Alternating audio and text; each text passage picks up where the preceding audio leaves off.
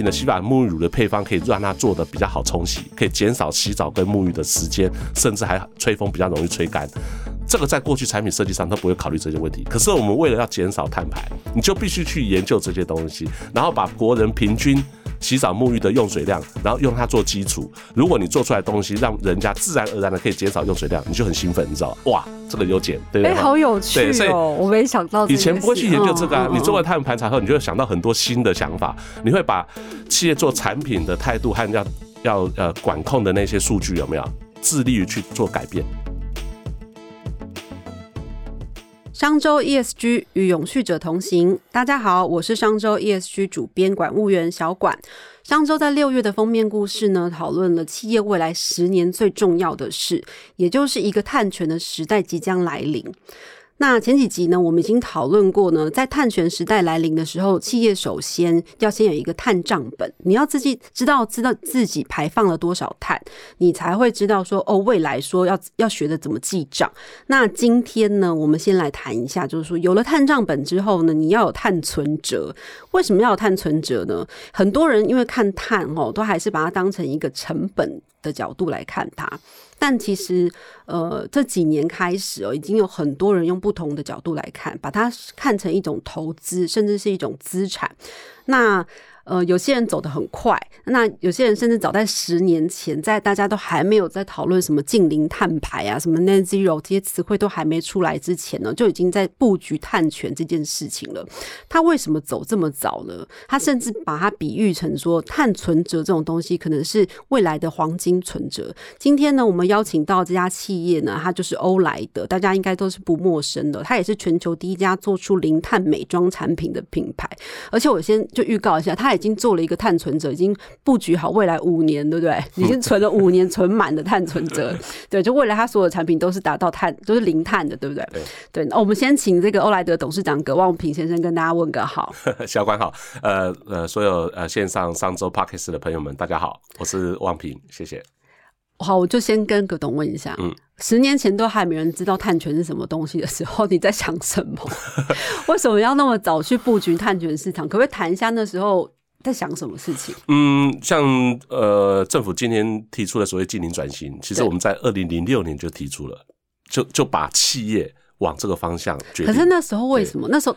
是市面，我说全世界的潮流可能有在谈，但是几乎没有美。你说美妆界好，美妆界那时候也没人在谈这件事。是二零零六真的很早，连甚至连 CSR 在在商学院都还没有教到，对，就就已经是讲这些。那我们因为我们公司是想要往绿色永续发展，那你要做这件事情的话，你要减少环境冲击，减少对人生活健康的呃风呃风险，我们要排除，还有对大环境哦。那那我就想说，呃，我们并不是知道这个知识，而是我们想往这里走。然后我们其实是一个问号，那说那我们怎么样去评估我们对环境冲击？那我们怎么样去评估？呃，我们到底呃就是减少了多少，或是达到我们的目标没有？后来我们认为应该要有一些数据。然后呢，我因为我很早就在做呃一些环保自工，那我当然对。呃，所谓气候变迁的议题特别的关注。嗯，那我在经营企业的时候，我想说，可不可以把这两件事做在一起，而不是说只是假日的时候去做自工啊？像那在我企业本身的产品跟服务就进行改造。那好，那我用数据来管理的话，想说，那刚好把。企业的碳排放降低是很重要的，尤其我做这个决定的时候是在二零零五年看到京都议定书，然后他执行的时候，对对，执行的时候，那从他的定定到执行的时候，影响我很大。那说是不是每个国家呃每个呃所谓的缔约方都已经定定了一些目标啊，减碳目标或是一些制度或是有额度这个这个事情出来，那那是不是每个企业应该去执执行？如果我们每一个企业，甚至每个人，我们都达到所有减碳的话，其实 COP 会议就不用开了。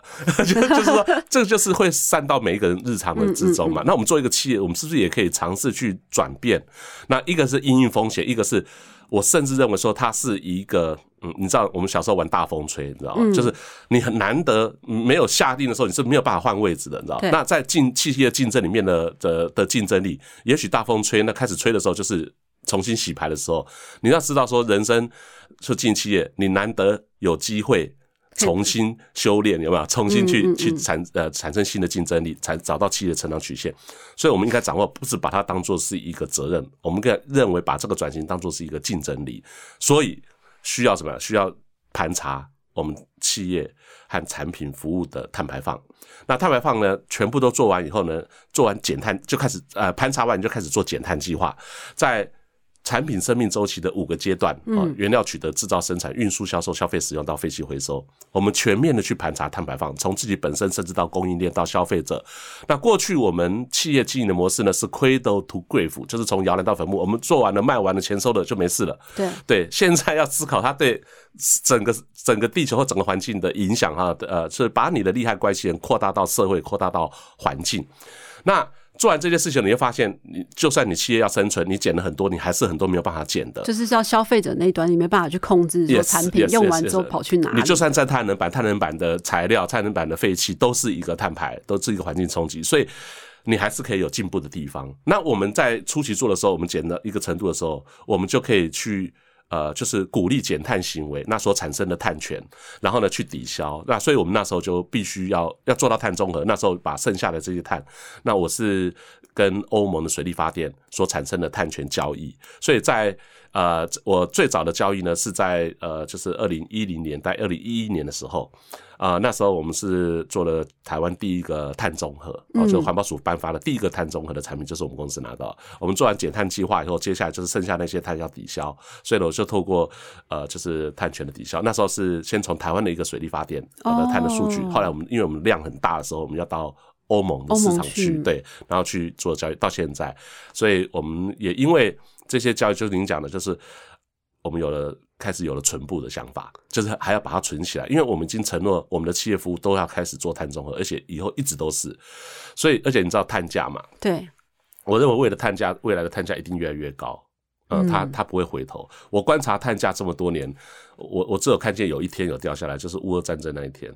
哦，因为没办法，天然气的问题。当当人们的肚皮和呃生活遭受威胁的时候，可能 ESG 会放在第二顺位 啊。对，这这是很实际的事情。对，然后呢，那但是它是一直涨的啊，所以所以它也可能是企业经营的风险，它可能会成本的垫高，对某些人来讲啊，那呃获利的减少。所以我们呃既然要承诺，已经承诺这件事情了，我们应该要去呃就是多去呃做一些，就是鼓励。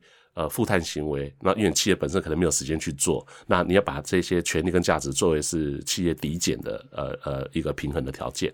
可是那时候你光是要想象说我碳权从哪里来，嗯，光是要收集这些资讯，我说一般人啊，葛董，那因为因为你是一直长期就关注这些事情，所以你会知道说啊，我可以从比如说水利法定这件事情去拿到碳权。可是，一般企业他根本无从得知啊，他可能只要说哦，我只能换换灯泡了，我只能淘汰我的冷气的，到底还有什么方法？我当初其实刚开接触的时候是呃呃，从英国的 Carbon Trust，然后从京都议定书，嗯，它里面制定的这一些所谓的各各种的呃，就是办法里面啊，那我们去学习去看这些资料。那当然你要去找 source 嘛，对不对？那去去翻查。那自从欧盟定定了所谓的碳额度以后呢，那形成了碳交易机制，那也形成了全球最早的碳交易市场。那这是这样子。那目前全球最大的交易是中国，因为中国的碳排放很高，它的交易市场。在最早的就是欧盟的。那我们从这里面去学习，看见它怎么样。那我我我从这里面发呃，就是呃，当然就是呃，知道说有东西是可以呃交交易的啊，而且感觉它的那个价格越来越高。我可以跟小管说，我当初哈买一吨碳多少钱？对，我可以跟你透露，我当初只有一块美金。一块美金，就是台币三十块左右。天哪，在在欧洲买的嘛，在在欧对，你要知道说我在欧洲买，我从最早从台湾买买到欧洲，对我从一块美金，然后呢，我因为我有每每年都有用掉嘛，对不对？然后我到三年前，三年前我买的时候呢，也都还在，就是没有涨多少，就在这个价钱附近，很厉害，我会买到很低的，很好，很优质的啊。然后呢，这三年的变化实在太大了，这三年 我们讲。我们讲怎么讲？我们有时候开玩笑，喝咖啡的时候跟朋友讲，这叫 ESG 之乱嘛？就突然间大家全部这个浪潮是想，我我认为是好事，然后但是大家注意了，注视呃重视这件事情了。那当然碳权也就水涨船船船高了。呃，那呃嗯，我还好，我在呃最近这就是在去年补了补又补了把呃未来的那个碳权再我再补一些进来。呃，这时候已经差不多接近就是呃十块美金了。哦，对对对，就十块美金了。可是你看欧盟的碳机制的交易市场里面，你看到了已经看到八十块、九十块，甚至一百块美金哦的价格会出现啊。那那你如果你看 IPCC 就是 AR 六的报告里面，它甚至预估了哦，到了二零三零年哦，这个嗯这个机制之下的呃交易，可能一吨碳会来到三百块美金，从一块嗯到三百块美金，对，你看是多么惊人的变化。很有趣耶，所以这个碳的市场里面其实价格不一嘛，对不对？它也是要看你的碳的品质，碳的品质，还有就是你在什么机制下产生的，强制性还是自愿性的，当然都有分啊。那碳的品质、碳的种类，那因为我觉得 COP 的会议还在进行啊，今年的呃 COP 二十七在埃及召开的也会讨论这件事情，因为我们从京都议定到现在到碳揭露计划，然后一直到现在，其实某些东西应该要去精进了。不然会有可能有一些就是品质不好，或是有一些被人家乱操作的事情出现。那那大家都有共识，应该要把他的东西就是做得更好，而且应该要把各区域的。更更协调，那我们在比如说在中国，中国就前面加，比如说我们 C E 啊，在中国就加个 C C E 啊，它的版本的，你懂是吧？对，就是说各国自己制定的。对，所以我们在这方面还要再协调。哦，那因为我觉得这是一个大时代的来临了，就是一个我们叫我们也讲说叫大近邻的时代来临了。对，那这时代来临的时候，呃，其实你看到了很多的，比如说成本的增加，或是呃呃，我我我的眼里是机会。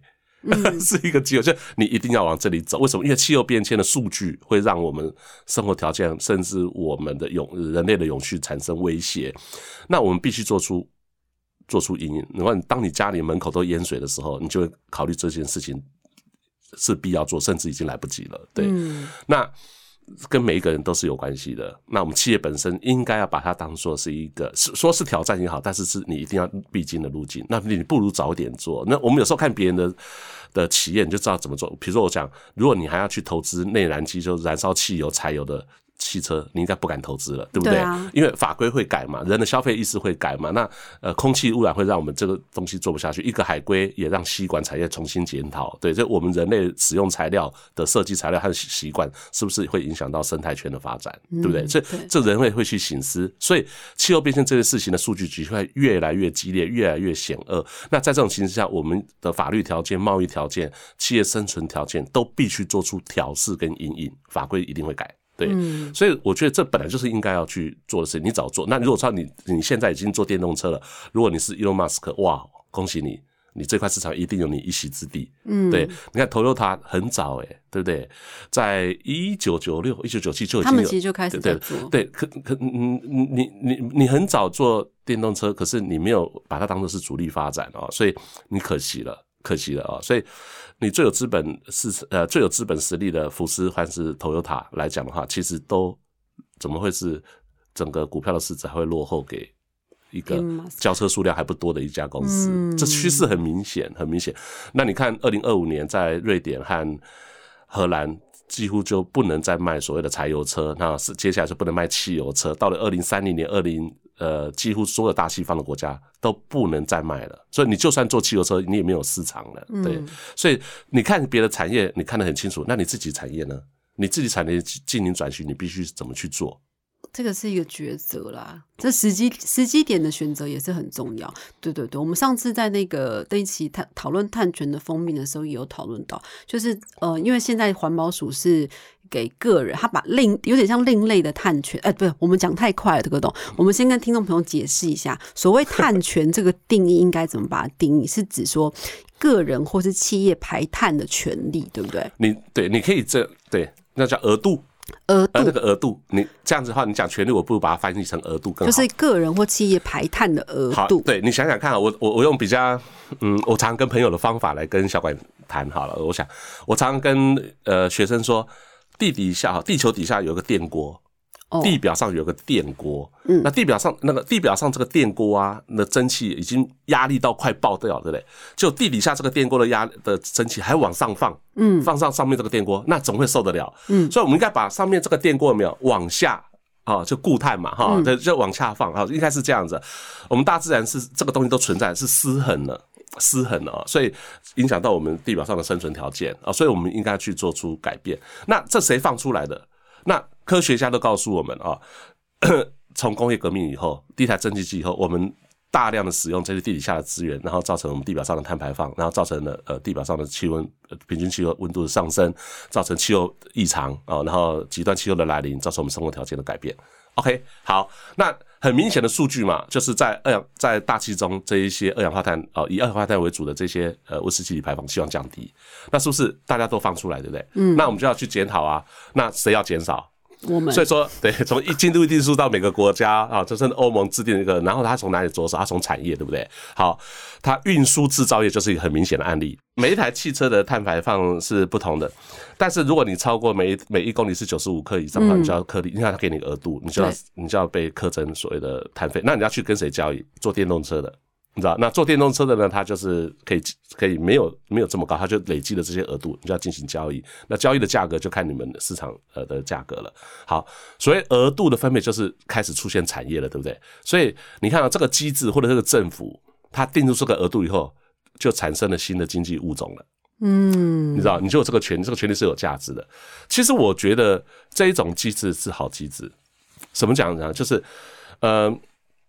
如果你把碳的这个权利啊变成是有价值的，就会鼓励人的，鼓励人去往这方面去发展、去研究，那致力减少所谓地球上的碳排放，对，然后让它有价值啊，知道？那比较差的是，你只跟碳排放高的人收钱，嗯，它没有对价关系，你你懂啥？所以它一方面就政府要定出额度，还要定出很多的方法去让你说所谓的。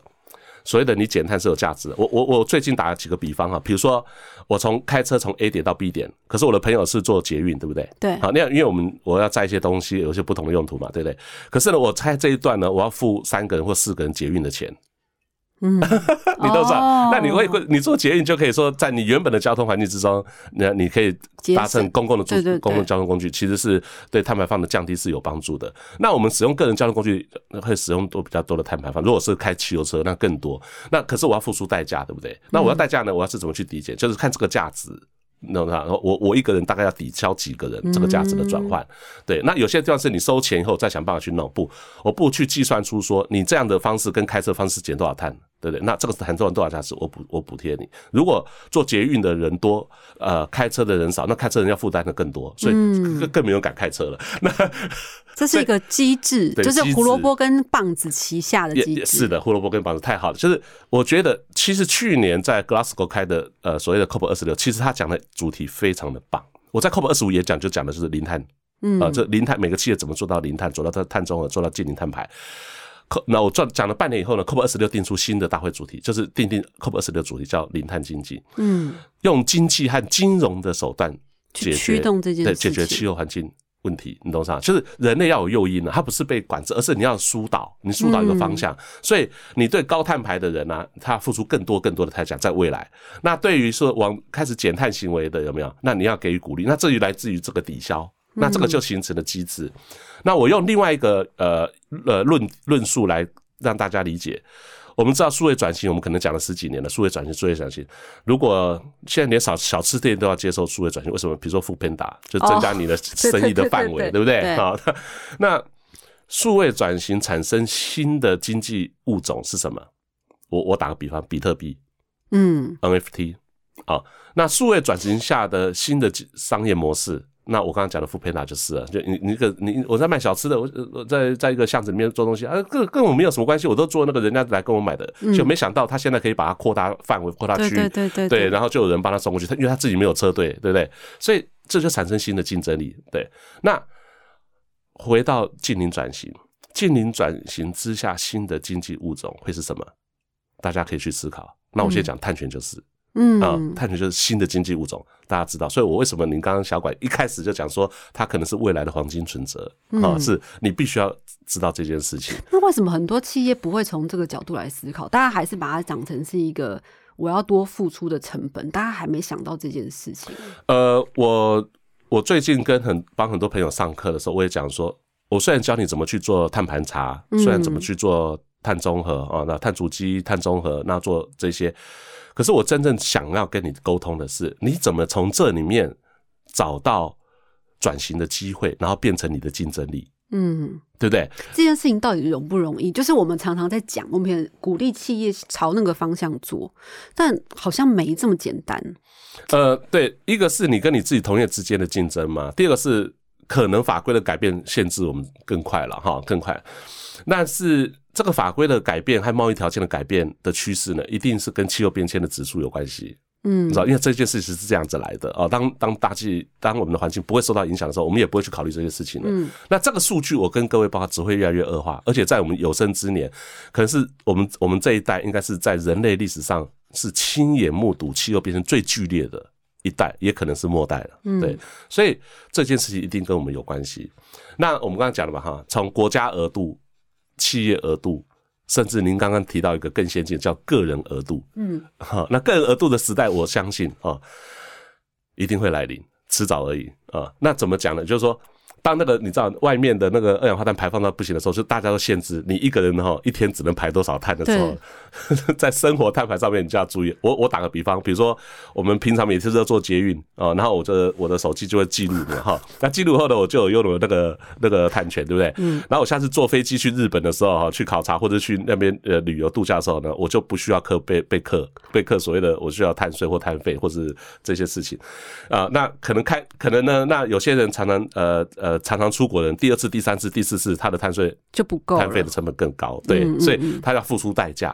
那付出代价去给谁呢？可以去做所谓绿能的人啊，哈，那他得到碳权，那就鼓励那些去发展，他发展更有价值嘛。所以他会用经济的手段啊来平衡啊，那让我们的二氧化碳的排放不要再呃就是无止境大量的增加啊。所以，所以这我觉得他是可以用这种手段来解决。我用这种方式来跟呃我的好朋友来。来解释说明所谓额度的事情。那企业的产品跟服务里面呢，也会做很大的改变。我们小时候吃一碗泡面啊，泡面上面的成分表很简单嘛，对，就是什么面粉啊、钠啊、就盐啊这些东西。你现在看看成分表，你现在看那个泡面的泡面成分表，你应该会往后退三步，对不对？为什么？它竹繁不及备载，有没有？嗯，它所有的成分都要揭露，哇，那个化学名称好多，你就会啊少吃，能少吃就少吃，不不必不得已的还是会吃，就是尽量少吃一点。然后呢，还多了一个新的标识，是上面是那个卡路里的标识，所有食品上面都已经标识，这是我们小时候都不会看见的事情。那我还可以预告未来的会有碳标识，就啊，这个产品就是多少碳，然后也可能会纳入你的生活碳排。有哎，我昨天才看一个日日经的新闻，就在讲，好像是瑞典还是哪一家的做服饰产业，他就他的那个衣服的。那个 tag，嗯，上面就已经把他们那个使用的原料，然后产生的用的水，嗯，然后用了多，好像排了多少碳还是什么，都已经标示上去了。Yes，对，小管这个观察非常好，很创新。对我讲一个例子给你听，我们也想要尝试把它变成是新的价值链，嗯，那。目标就是减少的地球呃气候变迁的风险，就是这减少地球的碳排放嘛，哈，那是不是就跟你的上游下游都是有关系？就不管你排，你有时候把企业的切割说这个范畴一、范畴二、范畴不是我的，哦，也也许你是这样子想了哈，那但是对地球来讲都是他的，就你垃圾运到哪里还是垃圾这样。有时候你消费以后运到欧洲，欧洲把它运回来某个地方拆解，他说你垃圾好多，其实对地球来讲都是一样多。那所以说，其实我觉得每个人都不是都都是。都是都不是局外人，呃，那就都都是局内人，你知道，每个人都不是局外人。那我讲一个例子好了，我们怎么做让它产生价值，才会鼓舞我们再继续往前哈？那像我们有提供给饭店，嗯，好像像呃，就是最近你看到一些新闻，像理想大地或是呃呃，就是凯达这些，嗯嗯，它使用这些绿色供应链的产品以后，我们就计算它的碳排放，然后做到甚至做到碳中和。也就是说，去年它一年。呃，使他的旅客跟他饭店的努力之下，然后呢，跟我们合作，然后呢，我们计算出他的总共一年度减的碳排量，包含他们所有住宿旅客的洗头、沐浴的产品，还有用的水，还有这个水的加热。你知道，我们洗水的时候，大部分客人不是洗冷水嘛，是是是用电或瓦斯加热上去，这所产生的碳排，我们公司全部帮他做到净零。嗯，那如果你是饭店的业者，对不对？你的直接碳排就是。这些东西对我来讲是所谓的间接碳排，就是范畴三的碳排，消费使用的碳排。对，那对你来讲的话呢，是你是直接碳排。嗯，那这本来是你的负债，如果你未来要被课征碳费或碳税的时候，或者你被纳入的时候，你要去把这碳抵消，你要付出蛮还蛮大的代价哦。那我们帮你抵消的时候，我产生了新的竞争力，对不对？你就不会因为。这些东西，我甚至我做到范畴三，所以只有这家企业可以帮你做到。所有这一些的耗碳全部抵，而且厂商怎么帮他抵消？对，所以我们会用方法学，然后算出国人平均的用水用电量，还有它的它的耗碳量，然后呢，经由呃 SGS 进来验证以后，然后我们再做碳中和把它抵消掉。当然，产品的部分的减碳已经做了，然后产品的洗发沐浴乳的配方可以让它做的比较好冲洗，可以减少洗澡跟沐浴的时间，甚至还吹风比较容易吹干。这个在过去产品设计上都不会考虑这些问题，可是我们为了要减少碳排，你就必须去研究这些东西，然后把国人平均洗澡沐浴的用水量，然后用它做基础。如果你做出来东西，让人家自然而然的可以减少用水量，你就很兴奋，你知道哇，这个有减，对不对？好有趣哦！我没想到以前不会去研究这个啊。你做完碳排查后，你就会想到很多新的想法，你会把企业做产品的态度和要要呃管控的那些数据有没有？致力于去做改变，哎，这个很有地方做到，就是你做洗发精，你还要算到人家饭店用水用热水的时间，客人用热水的时间有多长。这件事情我从来没想过。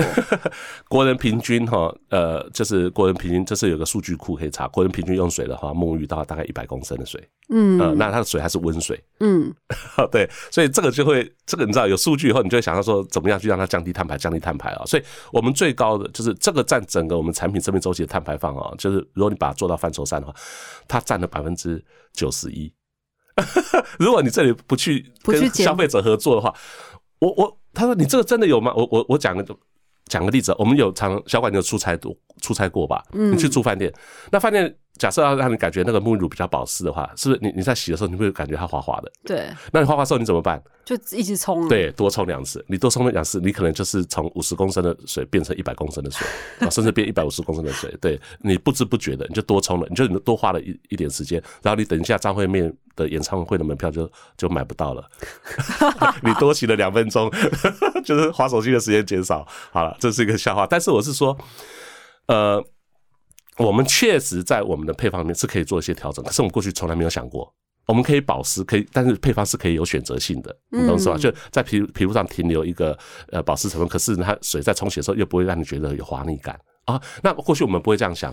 我们做了碳排查，我们会发现都，还有我们甚至洗发精也希望你吹风机吹快一点。这怎么做到？你在头发的包覆性的时候，你要透气性，你知道吧？你要有丝滑，那有必要能包覆那种材料，你不要让它，你要保持一定的透气性啊，这样容易比较容易吹干。好，很有趣，对不对？好，你看我们已经讲到那么细了，对不对？那消费者的习惯更重要啊。如果你多淋浴，对不对？少泡澡，好，那。也会在我的情境之中变好，因为它是国人全部的嘛，不管是对我也好，或是对你自己的碳排减少，都是有帮助的。那回到刚刚那个饭店了，对不对？嗯，我们这是不是环境教育也很重要？消费者配合，那所以你看到饭店里面说，如果你毛巾没有必要，你续住的时候尽量就不要洗。嗯对，不过会跟饭店业者讲嘛，你也不要只是叫客人像他交一样的钱，你要给他一些鼓励啊。嗯，所以我们到欧盟去的时候，要说看见说，如果你不洗毛巾，他给你一颗苹果，啊，当地农夫小农种的有机 苹果，有因。嗯，我就连住三。天我都不洗，对不对？我甚至在日本，你看看哦，他还给你五百块的券，哦，给你去下面楼下换那个欧米伽给，对不对？因为什么？他鼓励你，我连那个打扫人员都不进房，嗯，对吧？你就可以去柜台领一个 五百块日元的券。对我觉得这就是讲，就是一个平衡，对吧？还鼓励啊，要被鼓励。那目的就是减少减少垃圾，减少就是这一些嗯，就是不必要的资源去浪费掉。这东西真的很有趣哦，就是原本我们大家都会觉得说，呃。你看，你的客户客户端客户在呃，发他的客人在饭店洗澡，这件洗澡这件事情跟你的产品有什么关系？你完全不会想到的。可是当你把这个产品的碳足迹，然后你公司的碳盘查做下去之后，你才会发现说，哦，原来这个东西以往跟你没有相关的，可是却跟你的产品发生了连接，而且是你产品的一个机会。这件事情非常有趣，我们今天很高兴，就是要邀请到葛董来跟我们聊到这件事情，怎么样去把一个你认为跟你不相干，然后对你来说是麻烦的一件事情，从中去找到一个新的机会跟商机。那我们下一集呢，会继续请葛董跟我们聊一下，就是这个碳权时代来临，怎么样去培养企业到个人这个碳存者。好，今天感谢葛董来到节目上，谢谢谢谢，谢谢小鬼。想要掌握最新最热的 ESG 趋势，欢迎大家订阅商周的 Podcast 频道商周吧。商周 ESG 与永续者同行，我们下次再见喽。